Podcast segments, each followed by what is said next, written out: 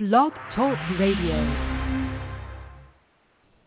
And now we have everybody. We have Facebook Land, we have the Vibe Radio Network, and we are all good to go. Yeah. Kind of, sort of, I think. I'm sort of. I got to get back to digging into That's I- okay. He's coming back. Uh, but yeah, so yeah, it's been um, been a busy week. Very busy week. But uh, and yeah, we have only it's only been a week since we uh, chatted with you all last. Yes, You know, Again, this is our, our off week that we're actually doing a show on because we're going to be gone for two weeks yeah, yeah, this. yeah. So uh, our next show won't be until um, mid to late July, three weeks Fifth. from today. Fifth. I don't know what it is. It's three weeks from today. It's all that matters. 18. Yeah. I, I had to count for a second. Yeah. So, but yeah, so we uh, here for uh, our second week in a row uh, to go ahead and we're sticking to the uh, Pacific uh, Pacific Northwest. Yeah. So if you didn't notice last, or didn't hear last uh, time we were on, uh, Chris and I are actually going on an Alaskan cruise. That's where we're going to be going and why we won't be able to do a show. and that's why we're doing Haunted Alaska tonight. Yeah. Because why not? Now, maybe we're getting a little ahead of ourselves because we actually are going to do some ghost tours while we're up that way, but um, we'll talk about that later after we actually maybe do some ghost tours. but Because we want to give a shout out to those who we go and see. We're doing two of them. yeah, so uh, yeah, we're looking forward to that. But uh, yes, we're going to be gone for a little bit, and uh, ah, little snot. Uh, Vincent's in a bitey mood. But yeah, Just curl up, dude. uh, anyway, but yeah, so um, yeah, let's see. That, that's what we got coming up uh, immediately, and uh, next month's going to be a crazy busy month. Um, but oh, um, what is your issue? Shout out to uh, our friends at the John Marshall House for letting us come on out and have a tour there last Friday. So, okay, off you go. You've been banished. Too bitey. anyway, all right. Go bite your brother. But yeah, so um, yeah, what was Yeah, so we were at the John Marshall House um, this past Saturday doing tours there. We're going to be doing uh, tours again in July and again in August. So definitely check those out. You can come join us, join us in one of those two months.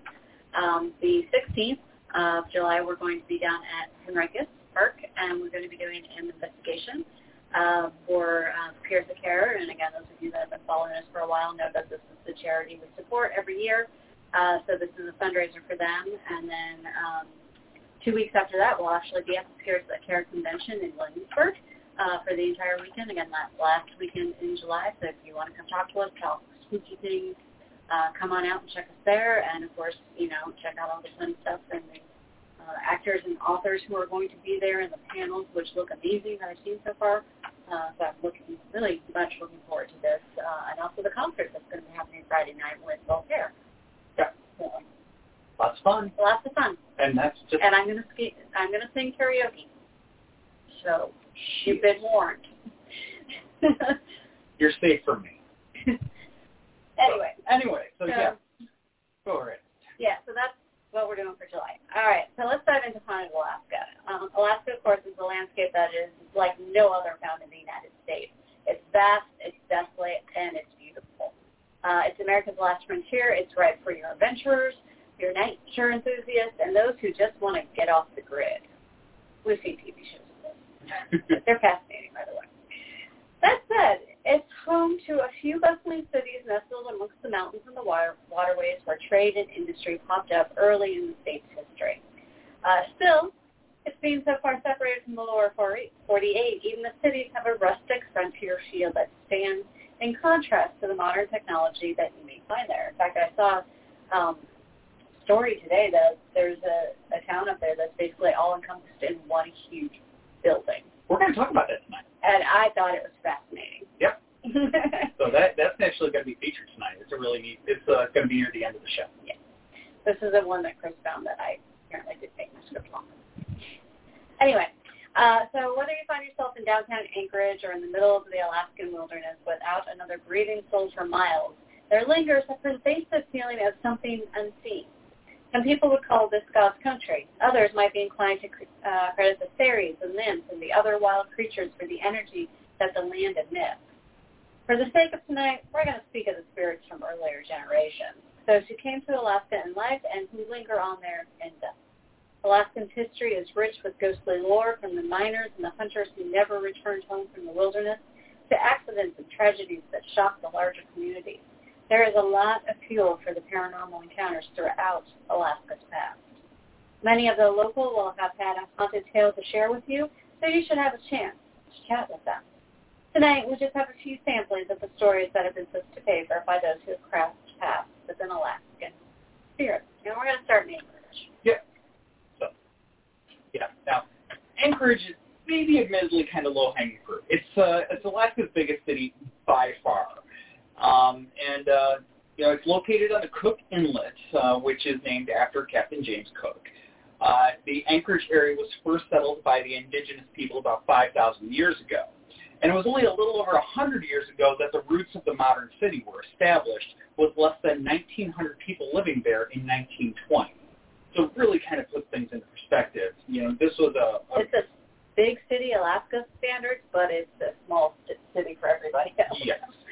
So it was in 1916 when some of Anchorage's earliest, earliest residents saw a potentially bright future for the community and built the Anchorage Hotel at the corner of 3rd Avenue and East Street.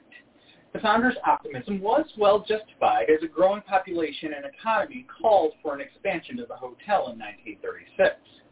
This took the form of an annex across the alley with a sky bridge connecting the two buildings. For years, the Anchorage Hotel stood as the center of opulence and social, and social activity. Many notable figures dined and lodged at the hotel, which at one time was the only place in Anchorage where one could dine on fine china and with linen tablecloths and napkins. As time went on, the original building was sold and eventually torn down, and the annex was allowed to fall into a state of neglect. In 1989, new owners took over and by 1994 had completely restored the aging hotel. It is now listed on the National Register of Historic Places and has returned to its original state of grandeur. By most standards, the hotel is fairly small, with only three floors that sit well below the towering Hilton Hotel that now resides on the site of the original Anchorage Hotel. But what the Anchorage in, lacks in size, it makes up for with spirited tales. There have been so many ghostly encounters associated with the hotel that the staff keep a logbook of visitor ghost sightings. The second floor seems to be the most active area of the hotel, particularly rooms 215 and 217. Everybody wrote that down, right? it isn't uncommon for curtains to rustle and shower curtains to sway back and forth without a breath of air to explain the movement. Televisions turn themselves off and on, as do the bathroom faucets. Lately, there have been reports of the sound of children running up and down the halls at night. Guests will call down to the lobby to complain, only to be told there are no children res- registered in the hotel for the night. By all accounts, they're just happy little kids. Noisy, perhaps, but not causing any serious trouble. As for where these children may come from, it's believed that they may have been victims of the influenza in 1938. While they did not die in the hotel, it was a place that they loved to run around and play before their passing. It would have been one of the few places that they could gather and stay warm and dry in the coldest, darkest months of an Anchorage winter. Another newer occurrence seems to concentrate on the stairwell area. Staff will often hear footsteps going up and down the staircase at night, and several have even witnessed the apparition of a man coming down only to vanish. Of the many ghost sightings and miscellaneous paranormal activity, the hotel seems to have two distinguished and well-known ghosts. The first is that of a jilted lover from the 1920s. A woman preparing to be wed was staying at the hotel when her fiancé struck it rich in the gold mining industry. The newly made millionaire stood the woman up on her wedding day. Not cool. Nope, not cool. In her grief, she hanged herself in her wedding dress in a room on the second floor. She is now seen wandering throughout the hotel halls in her wedding dress, but most frequently on the second floor, close to where she ended her short life. The second most recognized ghost is that of John J. Sturgis. Sturgis was the first sheriff of Anchorage. On Sunday, February 20th, 1921, the sheriff was shot in the chest by an unknown assailant and was found in the rear stairwell of a local drugstore located off the alley between the hotel and where the new annex would one day be built. He was 60 years old and died en route to the hospital. He was buried four days later in the Anchorage cemetery. The crime was never solved, but Sturgis lingers around the hotel right by where his life was taken. If a spirited stay in Alaska is on your short uh, on your to-do list, a visit to the Anchorage Hotel is a good place to start. But it's not the only place for you to go and have such a stay in Anchorage. And well, I got to say, I'm going to go to this place because looking at the pictures, it's gorgeous. So this is the Hotel Captain Cook. And, you know, it's, of course, haunted accommodations. It's only a few blocks west of the Hotel Captain Cook, or from the Hotel uh, Anchorage. And this modern, sophisticated setting has four restaurants, 12 shops, when you can find your gifts or your souvenirs. It also has an indoor pool, and there are many vantage points to where you can take in the views of Cook Inlet and the Chugach Mountains. The hotel's exceptional amenities may have made it Alaska's only member of the preferred hotels and resorts worldwide. This is an organization of 620 of the finest independently owned and managed luxury hotels and resorts across the world. So, ooh la la, as I said, it's gorgeous. Fancy. Fancy, fancy. Now, much like the adjacent Cook Inlet, uh, Hotel Captain Cook is named after Captain James Cook, the English explorer and cartographer who first charted the jagged Alaskan coast in 1778 while searching for that elusive northwest passage. While nearly two centuries have passed uh, since Cap- the Hotel Captain Cook has opened, excuse me, two centuries have passed by the time the hotel opened in 1965, it speaks to the shadow of that adventurer's legacy that casts over the development of Alaska to this day. The man responsible for laying the groundwork of the modern hotel was Walter J. Hickel, a former governor of Alaska.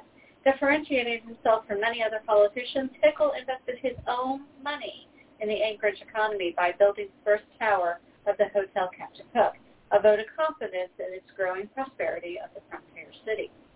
Given the luxury and comforts of the hotel provide, it's a little surprise that some spirits have chosen this site to haunt for the rest of their days beyond the veil. And most re- frequently reported apparition at the hotel is a woman dressed in white who appears in all places. The women's lobby restroom, can't get away from the haunted toilet, Details were never really recorded as the most hotels try to keep such information as private as possible. But in 1972, a young guest at the hotel committed suicide in that restroom. Her presence is seen and felt all these decades later with subtle paranormal activity. Innocently enough, female guests in the restroom have spoken of the lights wildly flicking on and off with nobody controlling them. Only a foreign maintenance worker, course, come in and determine that there's absolutely no problem with the circuitry, as well as with the sink boxes that mysteriously switch on and off. Female guests inside the actual stall have complained of adjoining stall doors flying open and banging back and forth quite violently. And the overactive stall doors have no explanation, as nobody is found to be in the restroom at all when this happens. Guests who have seen the spirit describe her as younger, in her 20s, dressed in white, having a stressed look on her face In fact, the female guests at the hotel who had entered the restroom have come out so panicked at the activity that it's not uncommon for guest services manager to go into the restroom and openly ask the young spirit to stop making a commotion. Some people have speculated that the separate entity is also haunting the space just outside the tower, and some people have spoken to an unseen hand trying to intertwine its fingers into the hair of that of the living. Loves doing I know if he comes back and haunts me, that's what he's going to do. Just know it. Yep. Whereas I'm going to go beat. so we have a Diane says she actually stayed there. Oh. Yeah. Oh, it is. Yay. Yeah, it's on our short list. Uh, this cruise that we're going to be going on is not making it all the way up to Anchorage. It's going to be the uh, the inside passage area. So uh, so we'll have to go back to Alaska and do some of the other places we want to see. Anchorage being one of them. Yeah. So now we're not quite done in Anchorage. We got one last stop there. Because haunted high school, I had to. Yeah, of course you did. So, uh, so for this, we're going to move just a couple miles to the south to West Anchorage High School. Perched on the bluff above the Westchester Lagoon, West Anchorage High School has served the community since 1953, and with almost 70 years of history, it has seen several generations of Anchorageites, which that is the proper terminology. I looked it up. Anchorageites have received an education within its walls. While a 1950s era high school might not sound like prime paranormal territory, it does seem that someone's spirit lingers on here. The commonly cited spirit is that of a girl in white who haunts the old auditorium in the school. She's been spotted off and on for decades, sometimes standing mute among darkened seats in the cavernous and echoing space, sometimes fleeing through corridors, sometimes lurking backstage or in the fluorescent lit basement halls. Stephanie went there. No kidding. okay, Stephanie, we'll have to ask you for your own stories later. So um, this is what we found, and if we are wildly off the mark, please send us a private message. but or if there are more stories, send us a private message. yeah. So cool. All right. Wow, we got all kinds of awesome people this time. So uh, now the sightings have a remarkable consistency. Always a female, elusive, wearing white clothes. A variety of people, school officials, students, visitors, have contributed to the reports. She seems to like catching some people unawares, as many of those who have witnessed her apparition claim that they have never heard of any encounters at West Anchorage High before they had their unsettling encounter with her presence. Her activity is rarely consistent, which may be part of the reason why she takes so many people by surprise. In one incident, a student stage manager saw a girl in pale clothing open an off-limits backstage door during a dress rehearsal and jumped up in exasperation. When he opened the door into an alcove to confront her for violating the rules, no one was there. At the far end of the theater, through a narrow door and up 23 feet steps, you will enter a narrow corridor behind the balcony. Plain white walls and an unfortunate green carpet line this gently curving hall. By the time you get to the middle of the corridor, the ends are actually out of sight due to the curve, leaving you with a claustrophobic, trapped feeling. It's here that two assistant principals and a security guard were rattled when something in white flashed by them in the confined space. To this day, one of those assistant principals completely refuses to discuss what happened. In another encounter, a theater teacher was alone in the alone in the theater late one evening when he heard the distinct sounds of someone navigating the narrow hallway. Despite his confidence that he was alone, he called out, Hello? As you might expect, he received no answer, and further investigation proved that there was in fact no one there. As a result of these encounters and other tales of the girl in white, many individuals hesitate or outright refuse to navigate the corridor alone. While the girl in white might be the most well-known of the spirits of West Anchorage High, she is hardly alone. Another haunting might include a former janitor who has been seen persistently sweeping the lobby when no one should be there. There have also been reports of footsteps tip-tapping around the corner of empty halls, slamming doors, light, uh, light switching on and off, all signs one might not be quite as alone as they think, especially when the hour is particularly late. So Stephanie did mention that she walks the uh, tunnels underneath the school and sits up on the balcony as well. Excellent. Cool. Well, we're excited to have you here tonight. Yay. Nice to have a, a native Anchorageite Yeah. here on the show. Thank you for that. Thanks for uh, kind of somewhat verifying what I what I had to say there. Yep. Nice.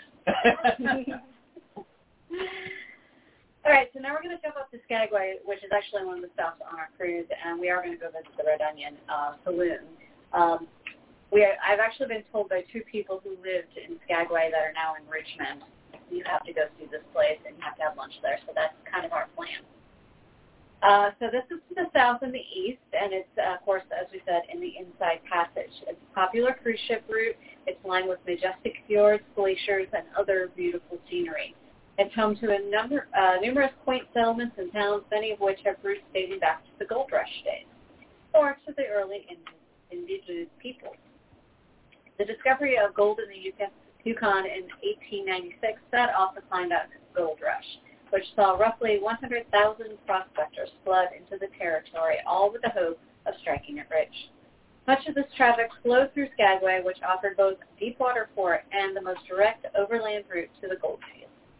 The population of Skagway exploded, going from 700 residents to one uh, in 1897 to approximately 10,000 in 1898, making it the largest city in Alaska at the time.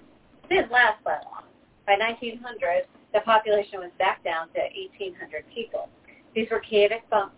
Uh, this was a chaotic boom and bust time, rife with ambition, corruption, lawlessness, shattered dreams, disease, and ultimately death. It made for fertile grounds for ghost stories.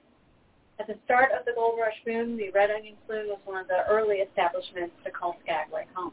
It was built in 1897 as one of the most prominent casinos and most notably bordellos around the area.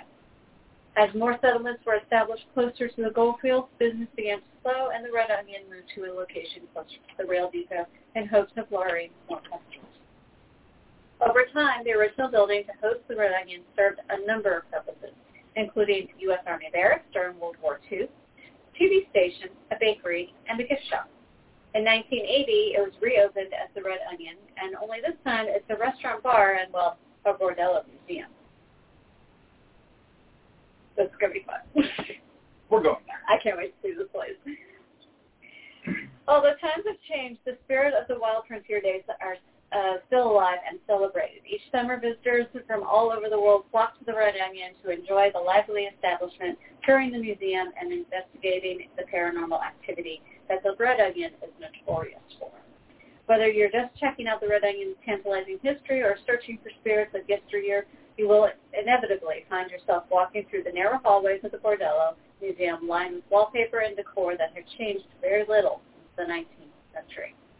The museum is filled with many antiques from charming relics and, of course, items from the gold rush days. As you walk around, you'll discover paintings on the wall which are representations of madams that used to work in the brothel during the early 1900s. Now, back in the day, 10 dolls were actually placed on the bar, and they represented the 10 girls upstairs working in the brothel. When a gentleman would come in looking for companionship, they would point out the doll that they were most interested in, and the bartender would then indicate whether or not the girl was busy or available. When a madam was occupied upstairs, the bartender would then lay the doll down on her back. Once the madam and the customer finished their time together, the bartender would stand the doll back up. While the dolls and those who they represent have long since retired, one of the former madams doesn't seem quite ready to leave the Red Onion. There have been reports of footsteps heard on the second floor where the bordello operated. While there's no one to be seen there walking around, the strong smell of perfume would be lingering in the air, and there would be extremely cold spots where the smell would be coming from. On one occasion, when a disturbance was heard upstairs, the police were called, and they were, as they approached the top of the stairs, they claimed to saw what was a shadow figure running down the hall and into the room. The room turned out to be the former madam's room.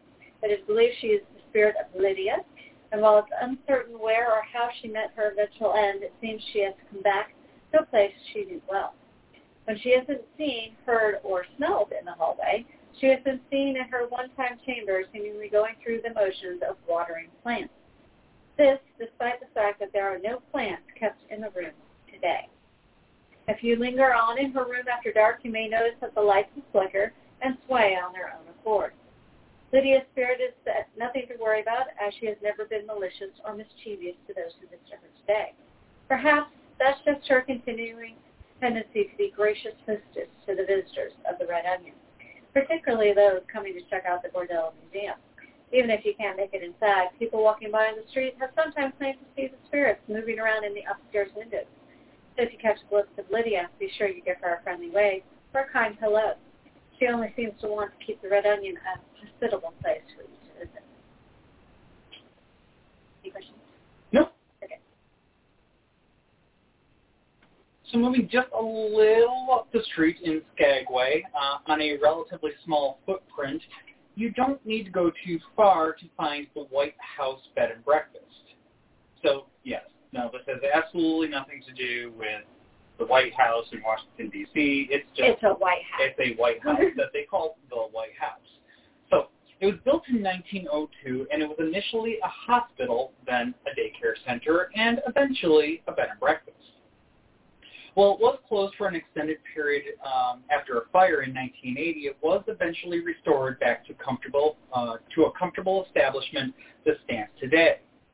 While hotels and hospitals are often renowned to be haunted, it seems that the building's time as a daycare may have left a lingering spirited impression. Guests of the White House Bed and Breakfast have reported the presence of a young woman who is believed to be the one-time owner of the building during its daycare era. She has been seen speaking to children as she would have done once uh, when operating the daycare. As for the adults, she may just stare at you as if to question why you are intruding in the space that was reserved for the care and development of children. As fierce as her glare can seem, she doesn't seem to want to harm anyone. Just don't be surprised if you get the feeling of being watched, as you may just be getting judged by a spirit of days past. Keep rolling. That was a short Yeah, that's a short one. Yeah. And again, just as in Anchorage, there is more than one lodging establishment in Skagway that hosts guests of the spirited sort. Um, now, I will preface this by saying that this place still stands, but it is no longer actually an active hotel.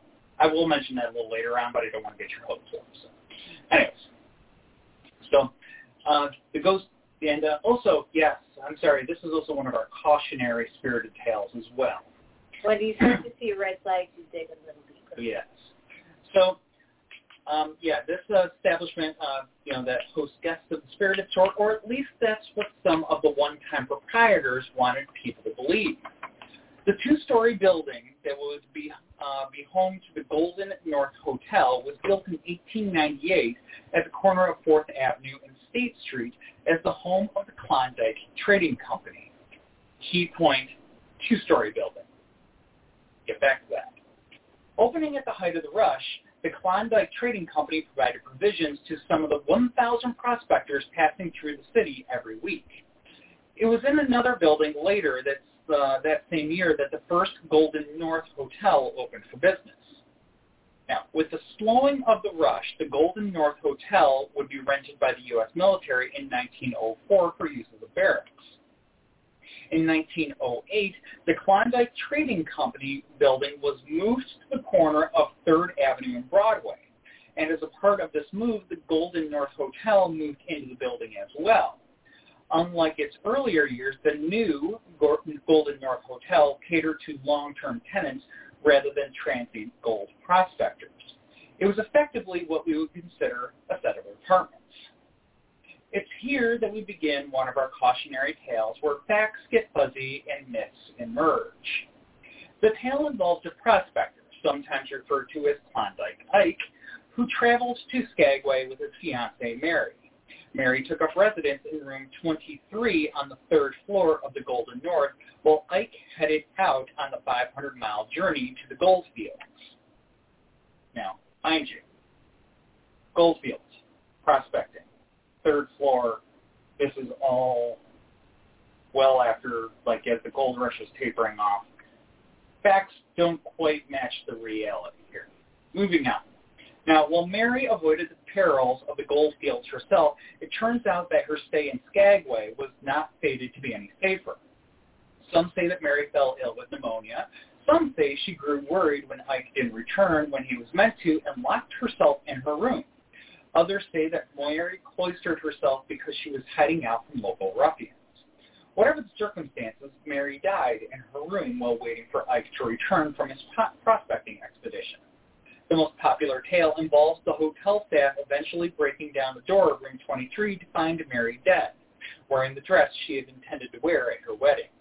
They say she haunts the building to this day, although reported sightings widely vary, with some seeing a spectral woman roaming the halls or watching at a window for her fiance's return, some hearing mysterious noises or feeling unexplained blasts of cold air and some later guests of room 23 reported waking up in the middle of the night feeling like they're choking as if they were suffering from pneumonia. Now, the fact that there are so many variations of what could have caused Mary's demise raises some red flags in and of itself. What's true is that when the Golden North opened in its new location in the freshly relocated Klondike Trading Company Mercantile Building in the years after the gold rush, a third floor was added to create additional space for guests and commerce. At this time, the Golden North was operated by George and Bessie Dedman. To supplement their income, Bessie opened a photo and framing shop on the street level where she would also take photos for the cruise ship the guests uh, visiting the area. Over time, the Golden North would change hands, and in the 1960s, the Apgar family that owned the hotel felt that they needed a boost. So they decided to scare up some business with a tragic ghostly tale. By this time, the Golden North had been a three-story establishment for over half a century. And the story that they came up with revolved around the ghost of an unfortunate young woman who accompanied her fiance to Alaska during the gold rush.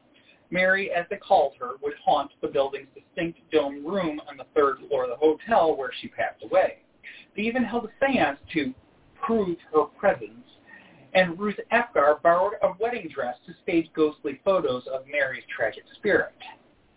Now, other than the fact that the Mercantile building wasn't a hotel during the gold rush, and it didn't have a third floor until after the move to the, in the gold, post-gold rush era, it could have made for a convincing story. Unfortunately, the historical inaccuracies are a bit too glaring to ignore, and the Apgar family's work of fiction is well documented. While there are people who would swear to have seen the ghost of a woman in a wedding dress, if she does exist, it would not be our fictional Mary. Aside from Mary, people have reported some other experiences in the Golden North. And while not a particularly detailed tale, its legitimacy may benefit from the mystery surrounding it in the wake of the deceptive story about Mary. This involves room 14 on the second floor where staff and guests report seeing a mysterious light that some describe as a small twinkling light while others just simply call it an orb. The origin of this light is unknown, but it apparently has never done anything to make people feel threatened, merely curious. While the building is still there and still features the Golden North sign, the hotel did close in 2002, and thus the haunted rooms can no longer be rented by curious ghost hunters. The hotel is no longer a hotel, rather it is currently occupied by Frontier Excursions and Adventures. Instead of welcoming hotel guests, the ground floor is the shop targeting the people coming off the cruise ships, much as was done in the Klondike Trading Company days a century ago.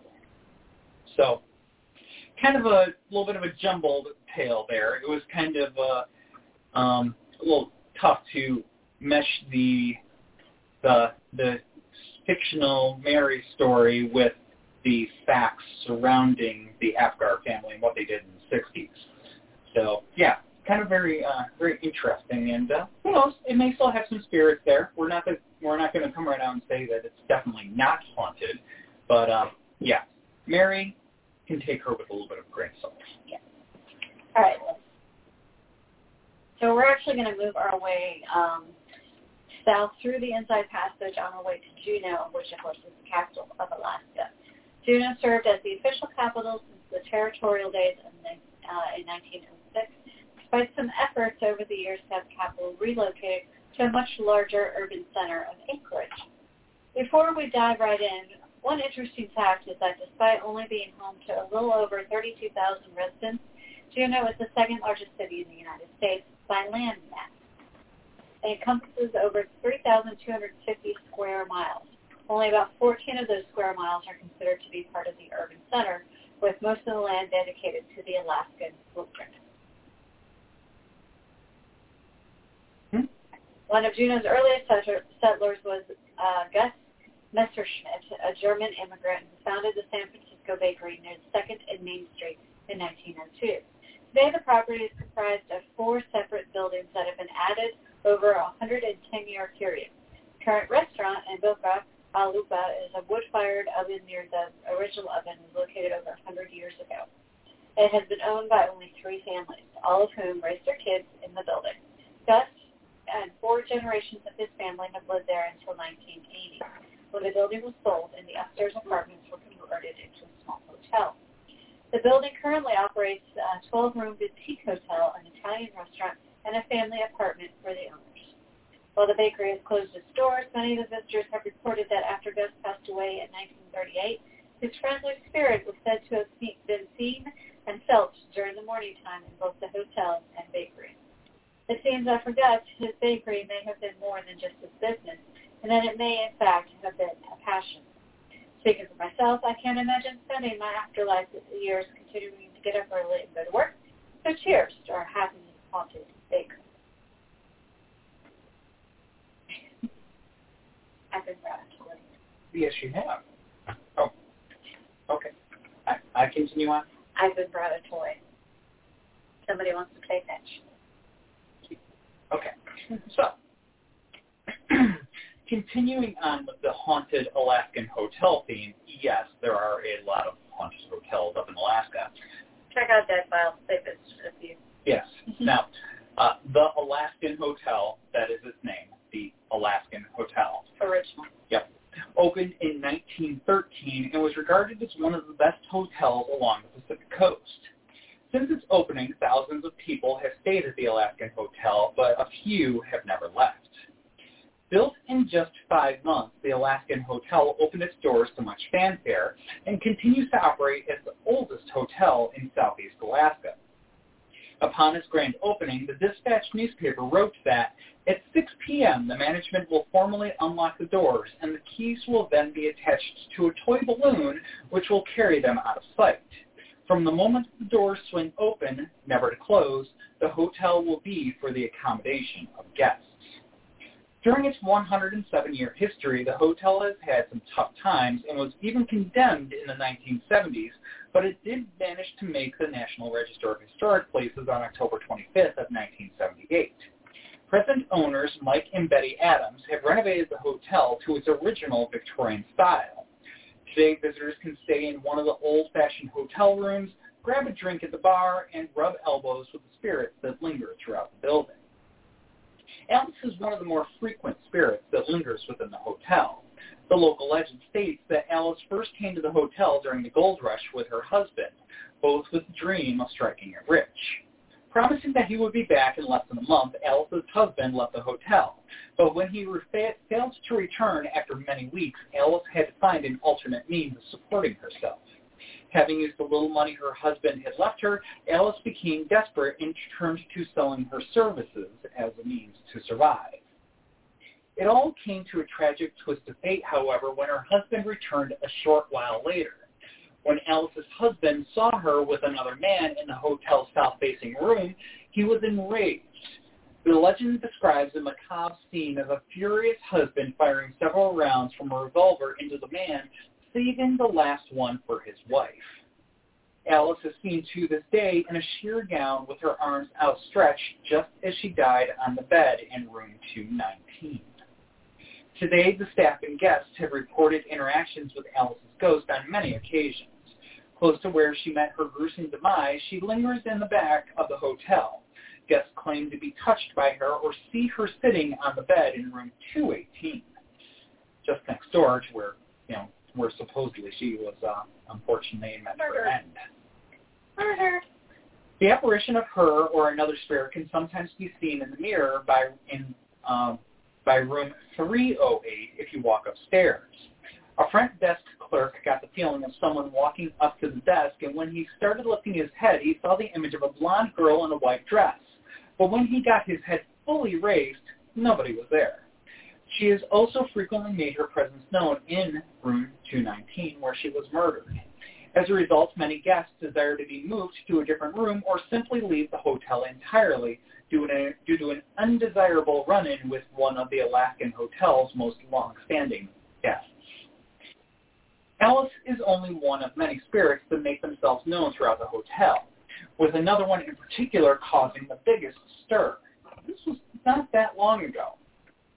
This was uh, May 19th of 2007, and the USS Bunker Hill, a guided missile cruiser, was in port, but it was due to leave the next day. A young Navy seaman requested to stay in room 315 because of its rumored paranormal activity. Not long after, the police were notified of a disturbance at the Alaskan hotel. Upon arriving, the police were hurried up to room 315 where they had found the door locked. Something horrible had occurred inside the room. The young man had leapt from his third floor window, breaking it and the window to the room beneath as well. He survived the fall, but when police finally entered the room, they were horrified to find the walls streaked with blood. The employees have heard strange sounds and felt odd sensations over the years in room 315, but what happened to the Navy seamen in there on that night in 2007 remains a mystery. I'm just watching. Yeah. Do you want to check on her? Or you want? I'm just Okay. All right. So from there, we are going to uh, head along to. Sorry.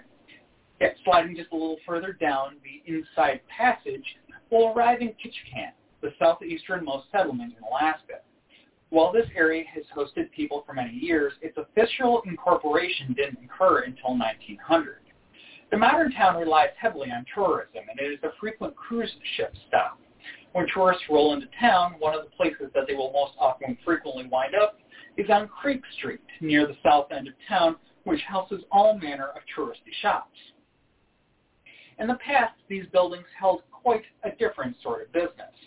From the early 1900s to 1954, the red light district of Ketchikan flourished along Creek Street. One house still sits as it was in that era with all the furnishings intact. People can take a tour of Dolly's house, now known as Dolly's House Museum.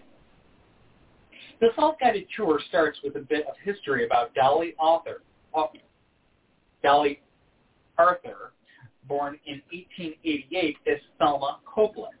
She left her family home in rural Idaho at age 13, living in Montana and Vancouver, British Columbia, before making her way to Alaska. By her late teens, she realized she could make more money from the attention of men than she could as working as a waitress. In 1919, she wound up in Alaska having discovered having discovered a way she could make a significant amount of money for that era.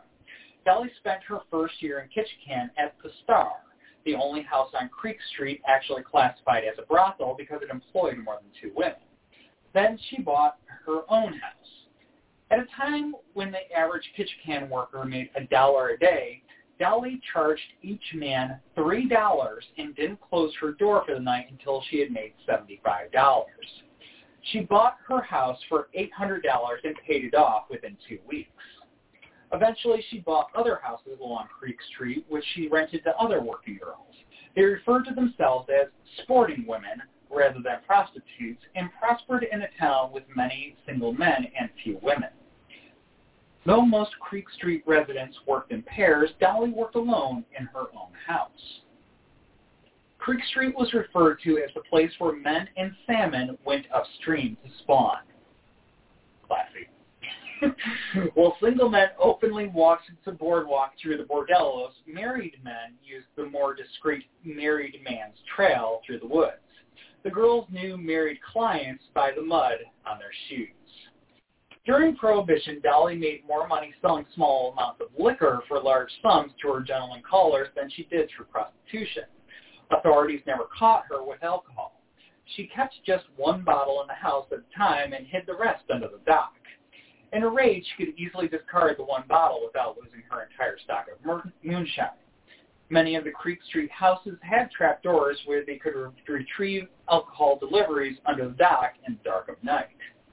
When indoor plumbing became available, she had her house done right away, with a men's room downstairs and a full bath on the second floor. Plumbing on Creek Street in its heyday did not include hooking up to the sewers, though. Before the 1960s, everything just went out into the creek to wait for the tides to take it away. Ew. Yeah, kind of nasty. Ketchikan eventually outlawed prostitution, and Dolly's was the last Creek Street house to close. Dolly retired at the age of 72, but remained living in her house until nearly the end of her life. Creek Street fell into disrepair for a time, but when tourism hit the town as a major industry, somebody realized the historical value of Creek Street and the attraction that the area would hold for visitors. Many of the houses were restored or rebuilt. On a dark and misty night, ghost tour guide Kelly Cleese leads people to some of downtown Ketchikan's haunted spaces. Cleese explains that in its heyday, Creek Street boasted more than 30 brothels. Cleese said when she first arrived in Ketchikan, she was warned to never walk on Creek Street alone at night. She didn't heed that warning. She recalls confidently stating, I'm from Chicago. I've got a knife. We're fine. So when she proceeded to walk down Creek Street alone one night, she was caught unawares by the fright she endured. Three different people emerged from the inky shadows lining the streets only to fade away. Cleese was terrified and fascinated by the encounters. While the length of Creek Street is known for its shadowy encounters, it's Dolly's house that receives the most attention. Shadows, movement inside the museum when it's closed, flickering lights. It's a hotspot for activity on the very active paranormal on a very active paranormal stretch. Exactly who these shadows represent is up for debate, but a likely theory is that these may be some of the many men who roamed Creek Street in the red light district era.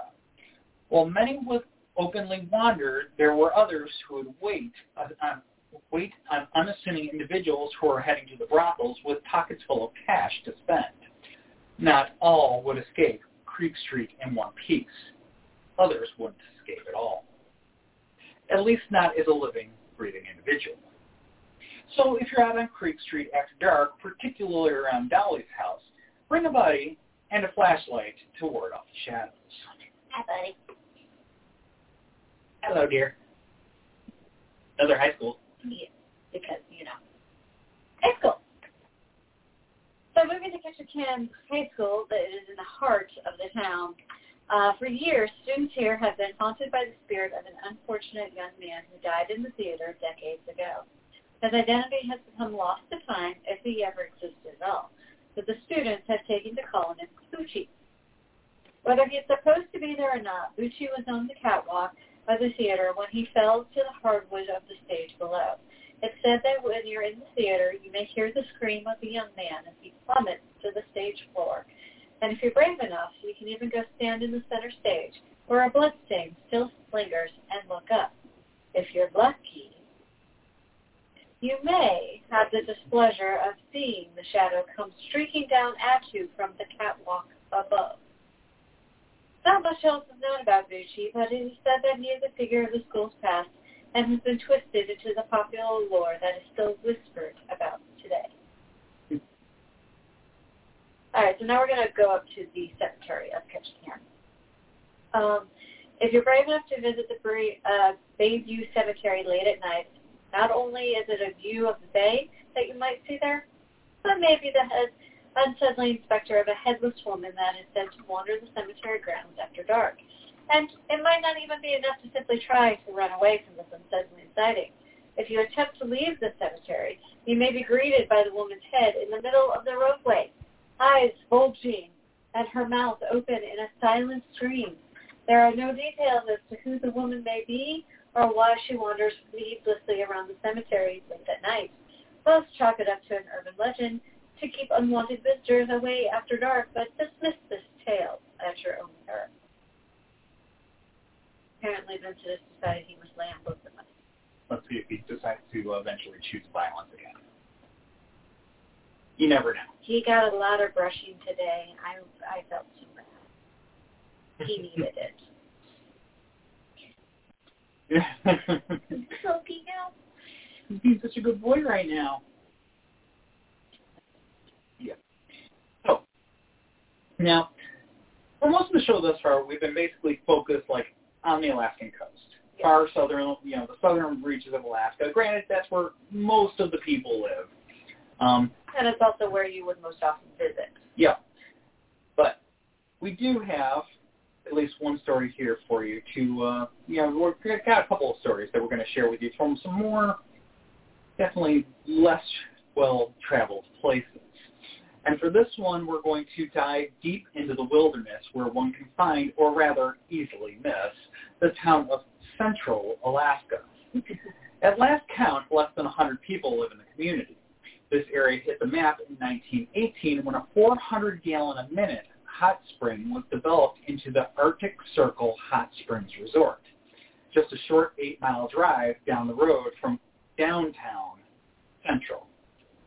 When you get up to that area, eight miles is a very short distance, and a community of 100 people, you would say you would have a downtown. Granted, downtown probably is just like the post office, maybe a bar, but if you're lucky. That's that's Grocery store's probably two hours This- away yeah. if you're lucky. this is middle of nowhere Alaska for you. Now, Arctic Circle Hot Springs underwent several changes of ownership through the years, but it closed in 2002 after the owner passed away. There are rumors that a new owner is looking to restore the resort, but at this time it remains closed. Though the facility shut down due to financial troubles, perhaps some of those troubles were due to the odd happenings staff and visitors reported over the years. In the resort's third floor library, there were encounters with a female ghost that roams around the bookshelves, perhaps looking for something new to read. We fear that she will be very disappointed these days with no new books populating the shelves for at least 20 years.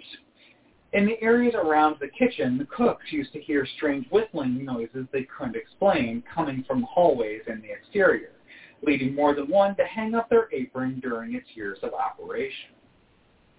The area has become an adventurous getaway for some paranormal investigators looking for far-flung locations to try to talk to spirits. One individual from California tried to contact the ghost of a former owner, and in the process recording, uh, recorded doors opening and closing on their own. They also claimed to feel the presence of the former owner's wife nearby, perhaps encouraging unwanted visitors to leave her husband alone. Other visitors have also reported seeing the main hall's chandelier swinging without the help of wind and carry, uh, hearing footsteps on the stairs and watching paintings come to life. Of course, it could be said that many of these experiences are the result of something being in the water at this all too active hot springs. Water activities, please. Yep. Minerals, you know. Patrick, sounds like my hometown had to go 45 minutes to the nearest movie theater, chain restaurant, or Walmart. It was nowhere nowheresville. Similar to where I grew up. Similar to where we went to college. well, they were college towns, Yeah. well-developed college towns, But still. college towns. Yes. Nearest major city was a couple hours away. Yes. For me to finish. Yes. And now this is the one that you mentioned earlier, so I get, I'll, you get to go ahead and talk about it. So this is the Buckner Building in Whittier. Uh, it's our final stop, and it's one of the most unusual communities in all of the United States, Whittier, Alaska. During the early stages of World War II, General Simon Buckner um, excuse me, commanded the defense of Alaska and was concerned that they would be attacked by air. To protect the troops, General Buckner uh, recommended a facility that was independent of a local power plant. It was bomb-proof, and of course, it had sufficient storage space. Whittier was the perfect place to have its military base. The bay area around Whittier had a deep water port that stayed ice-free year-long, and the town was all was one of two all-weather uh, railroad port- ports that supplied Anchorage with military necessities. An added bonus, the most constant cloud coverage would protect the facility from airstrikes. Very, very cloudy there. It's just it's in this little niche of niche of a valley where it's just It's where the sparkly vampires live. Just saying. almost no sun. We're I'll start packing. We're leaving.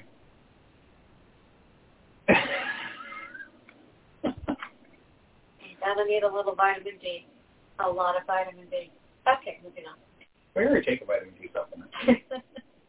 Details. the Buckner Building was constructed in 1953, and it was often referred to as the city under one roof. It stands six stories tall, providing about 275,000 275,000, there we go, square feet of floor space. It had a mess hall, sleeping quarters, movie theater, bowling alley, small jail, and other conveniences for the soldiers stationed there. The military only stayed for a little over a decade, pulling out in 1966. Despite a, its sturdy construction, the building fell into neglect, and uh, of course, a series of owners in subsequent years didn't help. Since 2016, it has been fenced off to discourage trespassers, slowly continuing to fall victim to the elements of water infiltration and the interior through broken doors and windows. Before it was finally cordoned off, investigators would flock there to try and experience some paranormal goings-on that tr- transpired within the walls. Orbs, white lights are said to float through the Uh, corridors, apparitions ranging from spirits in military attire to civilian dress have been reported. Many visitors have reported a weird, shadowy apparition roaming its hallways late at night, as well as strange voices, the rattling of change, the sounds of whistling. While you can't investigate the Buckner building today, there is one more spot in Whittier that you may be able to check.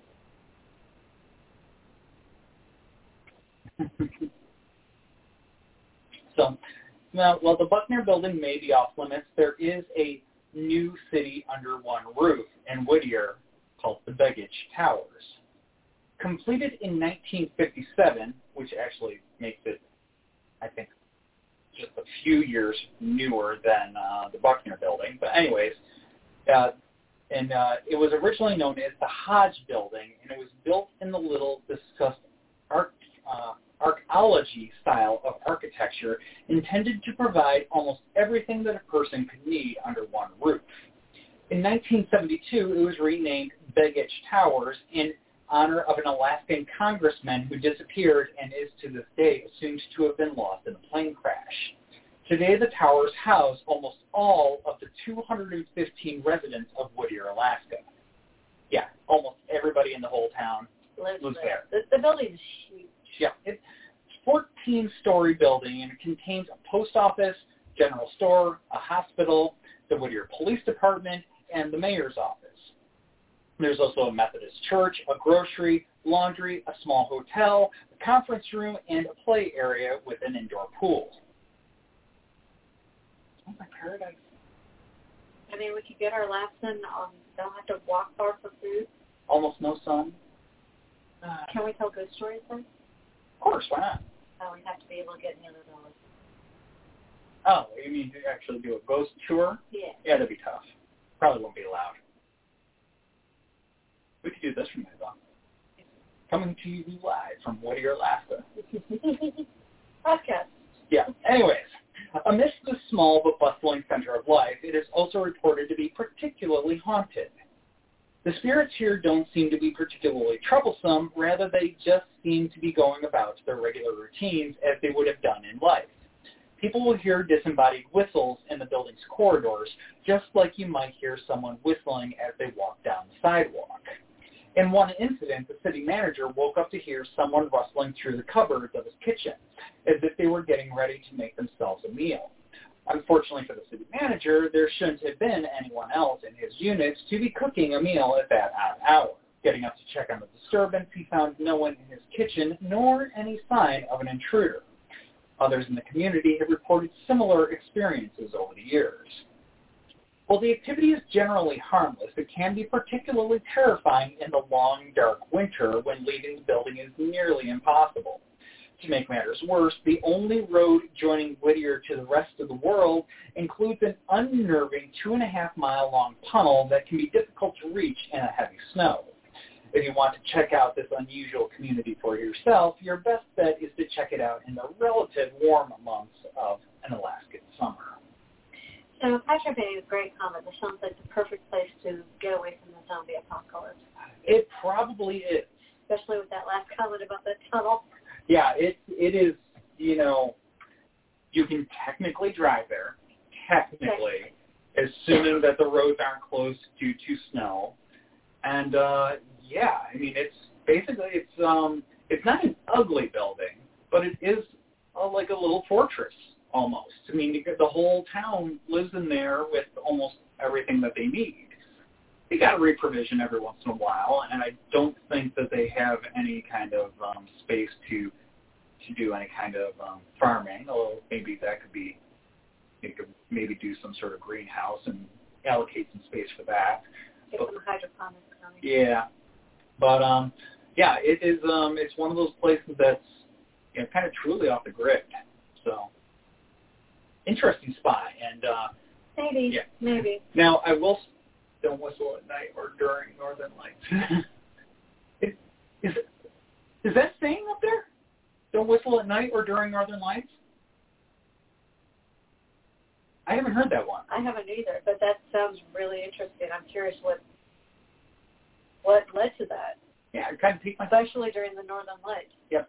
Now I will say also one thing about Whittier is that um, Okay, cool. Thank you. I learned something.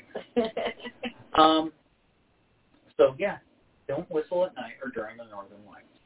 Noted. Okay, but um, early when we in like our introduction, we did mention that a lot of people in Alaska are you know kind of happy or open to talk about their paranormal ex- experiences and stuff like that. Whittier is a little bit different, and I don't blame them. I mean, this is Part where they it's live. Yeah, it's where they live, plus also military base there Yeah. originally. originally. But yeah, the people that live there, they they don't really like to talk about it all too much. Um, there's just a couple of people that have shared some of these kind of oddball experiences over the years, um, on top of also the uh, paranormal enthusiasts who went there before um, uh, the one building was closed off. So, okay. So Stephanie writes, thought to be the souls of the dead, the Sami believed you shouldn't talk about the northern lights. It was also dangerous to tease them by waving, whistling, or singing under them, as this would alert the lights to your presence. If you caught their attention, the lights could reach down and carry you up into the sky. Oh, that's cool. Very interesting. Thank you for sharing. I love learning little tidbits like this. Yeah, definitely good to know. Huh. More than kids not to whistle. Yeah. but yeah, so um yeah, it's uh, it probably comes down to the whole thing. I mean, even paranormal investigators, paranormal enthusiasts, one of the main rules, you don't investigate where you live. No. Prime example, our house. We do think there might be something here, but we don't dare go and break out our ghost hunting equipment and start trying to ask questions. We Yeah. don't want to, uh, you know, unintentionally upset somebody and then have that, you know, under our roof. Right. So, It's just one of those things where, like, when we get equipment in for the the company, we of course test it out, make sure everything works. But we'd say, hey, we're just making a couple of tests real quick to make sure the equipment works. You don't need to interact with it. you know, Yeah. that sort of thing. mhm. Just letting you know that's what's going on. Yeah.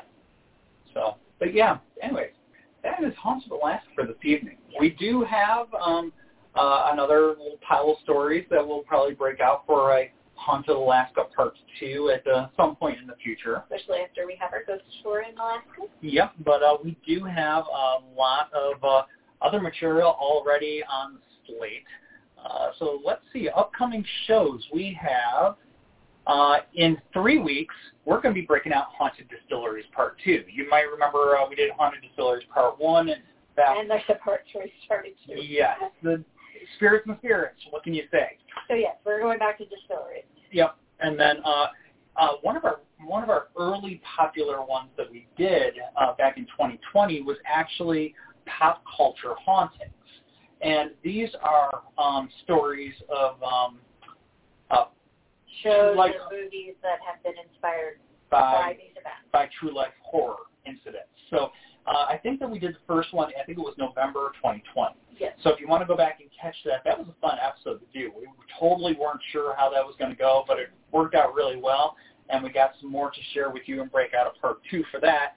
And then mid-August, three shows from now, we have Murder House Hauntings. So yeah, those infamous, infamous murder houses and whatnot, and the ghost stories associated with them. That's what We're we're going to talk about we're going to be talking about some of that. So we have uh, a lot coming up in uh, Yep. the next few episodes, and uh, yeah, as, looking forward to that.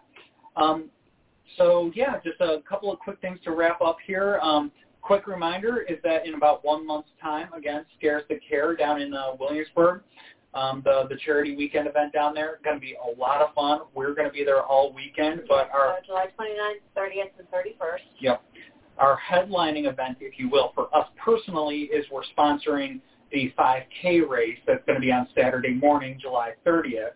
Um, so if you go to um, Scares That Care, you can best place place to look is honestly look at their Facebook page. Yeah. You can look them up on Facebook, um, and they got all kinds of stuff posted there. They're uh, because the you know they're posting multiple times a day now with all the events coming up. So And even if you can't like come and run in person, they do have what's known as uh, spirit runners Yep. or walkers, so you can actually virtually run and join as well. Yep. So, and that is that sign up is uh, it's all through their uh, run sign up is who they're working with for the uh, sign ups for the race, and uh, you can go check that out.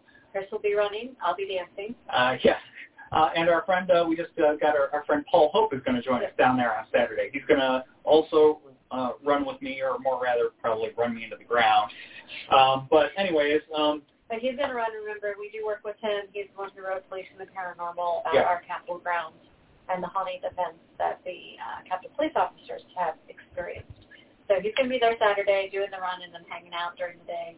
Um, so you'll be able to meet him. Yep, and uh, we'll have his books on sale uh, all weekend long. But if you come and see him on Saturday, he can do a, a A little signing. a little personalized signing for you. And uh, yeah, of course, um, yeah, Haunts of Key West. It's uh, just a, a really just a few months away at this point. So Key West, Florida, the first full weekend of December, we will be down there. Um, uh, hanging out in paradise for a few days. We got two paranormal investigations lined up. One of them with uh, David Sloan, the godfather of all things haunted in Key West, uh, with these uh, the um, Sloan's Ghost Fort, the East Martello Museum. There's going to be a uh, tour and uh, uh, an investigation, and you get to do a uh, uh, a little meetup with Robert the Doll, the infamous Robert the Doll. Um, so just uh, And he's cool. he is cool. He is nice. Yeah, he, you know, he he he, gets, he barely gets a bad rap. Yeah. Yeah, you just need to be nice to him. And he is only one of many spirits and that that museum. is like 22 other ones. Yeah, lots of spirits. So that's going to be a fun night. And then we also are uh, doing a paranormal investigation at the Audubon House down there. Beautiful home. We will have equipment, so if you want to join us and you don't have equipment, it's okay. We'll provide some. Uh, if you want to join us and you have equipment, great. Bring it. We can't wait. Yep. Um, but, But- definitely you want to make those reservations soon. Uh, by the end of July, we have to release our hotel um, uh, reservations or holds that we have. So definitely make those reservations. Yeah. So that's going to be um, a And it good is a time. haunted hotel that we're staying. Yes, yes. So The uh, the Kimpton Winslow Bungalows. So uh, it's uh, uh, yeah, it's got a couple of little ghost stories in and of its own. So yeah, fun. It's going to be a fun weekend down there.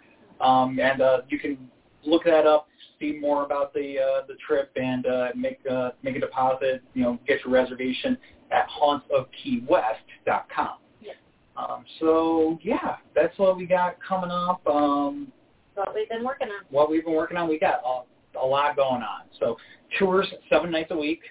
Um, so you can come out and see us uh, any night of the week. I say us, you know, us and our, our guides giving uh, uh, ghost tours of um, various places across downtown Richmond. So Yep, doing that through uh, Labor Day. Labor. Day, yep. So got another couple months of doing that, and uh, then, geez, then we'll be on uh, October's doorstep. So gonna be fun. Yep. A lot going on, and uh, as always, we're very happy to hear from you anytime. You can drop us a note, use the Facebook Messenger, you can send us an email, what Sign have up you. for our newsletter. Yeah, sign up for our newsletter. You can do that. You can. Uh, there's a little link you can sign up via Facebook on our Facebook page, or you can just go to hauntsofrichmond.com and click on the button at the top that says newsletter to go ahead and get signed up there. So, uh, so much going on. Yeah. So with that, I'm going to disturb the kitty because we do need to end the session for tonight. And Yep. we will see you on the, what did I say, 19th? I don't know. Three weeks from today. Three weeks from today. and it's it's actually it's already on Facebook. I got the event already posted up there, so you can go ahead, you can check that out, and uh, click interested or going and tune in with us here in three weeks. Yep. So with that, we will say good night to all and, uh, you know, spooky dreams. Yep. Thanks for watching. Bye. Have a good night. Everybody. Hey guys, it is Ryan. I'm not sure if you know this about me, but I'm a bit of a fun fanatic when I can. I like to work, but I like fun too. It's a thing. And now the truth is out there. I can tell you about my favorite place to have fun. Chumba Casino. They have hundreds of social casino style games to choose from with new games released each week. You can play for free anytime, anywhere. And each day brings a new chance to collect daily bonuses. So join me in the fun. Sign up now at ChumbaCasino.com. No purchase necessary. Group. Void were prohibited by law. See terms and conditions. 18 plus.